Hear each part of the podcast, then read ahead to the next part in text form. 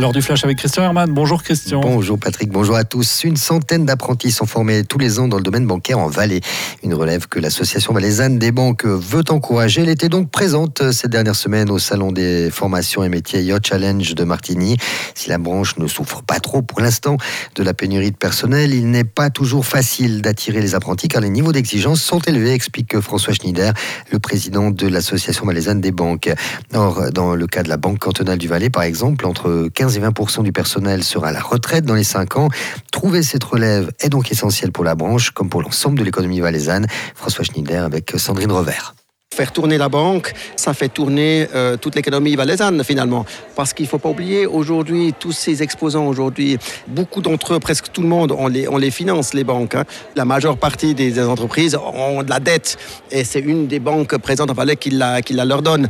Donc euh, on a tout à fait un intérêt commun avec tous ces autres exposants. Euh, donc on essaye d'être présent et, de jouer notre, notre rôle. Le salon Yo Challenge a fermé ses portes hier soir à Martigny.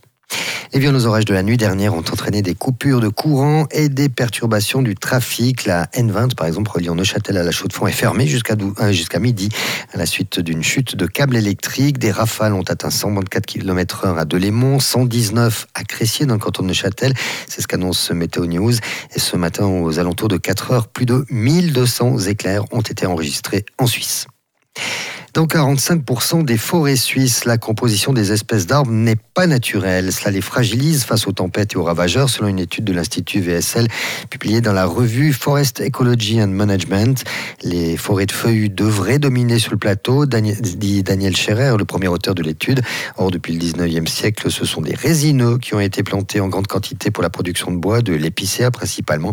Et en pleine, cette espèce souffre de la chaleur et est davantage sujette aux attaques des ravageurs. La plus grande partie ces forêts non naturelles se trouvent sur le plateau, tandis que les plus naturelles se situent entre 1400 et 1700 mètres d'altitude.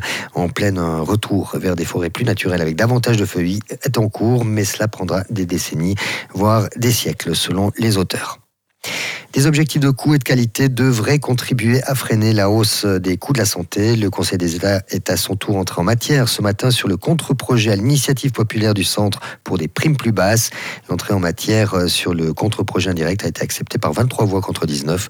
Le centre et la gauche ont voté pour alors que l'UDC et le PLR étaient unis Enfin, sachez que les prix du pétrole poursuivent leur repli aujourd'hui après avoir décroché déjà hier soir. Les investisseurs continuent de craindre les turbulences frappant le secteur bancaire après la faillite de l'établissement américain Silicon Valley Bank, redoutant que celle-ci fasse caler l'économie. À mi-matinée, le baril de Brent de la mer du Nord pour livraison en mai se négociait à 79,9 dollars, en repli de un peu plus de 1% après avoir dégringolé de 2,5% hier soir. Merci Christian, on vous retrouve à 11h.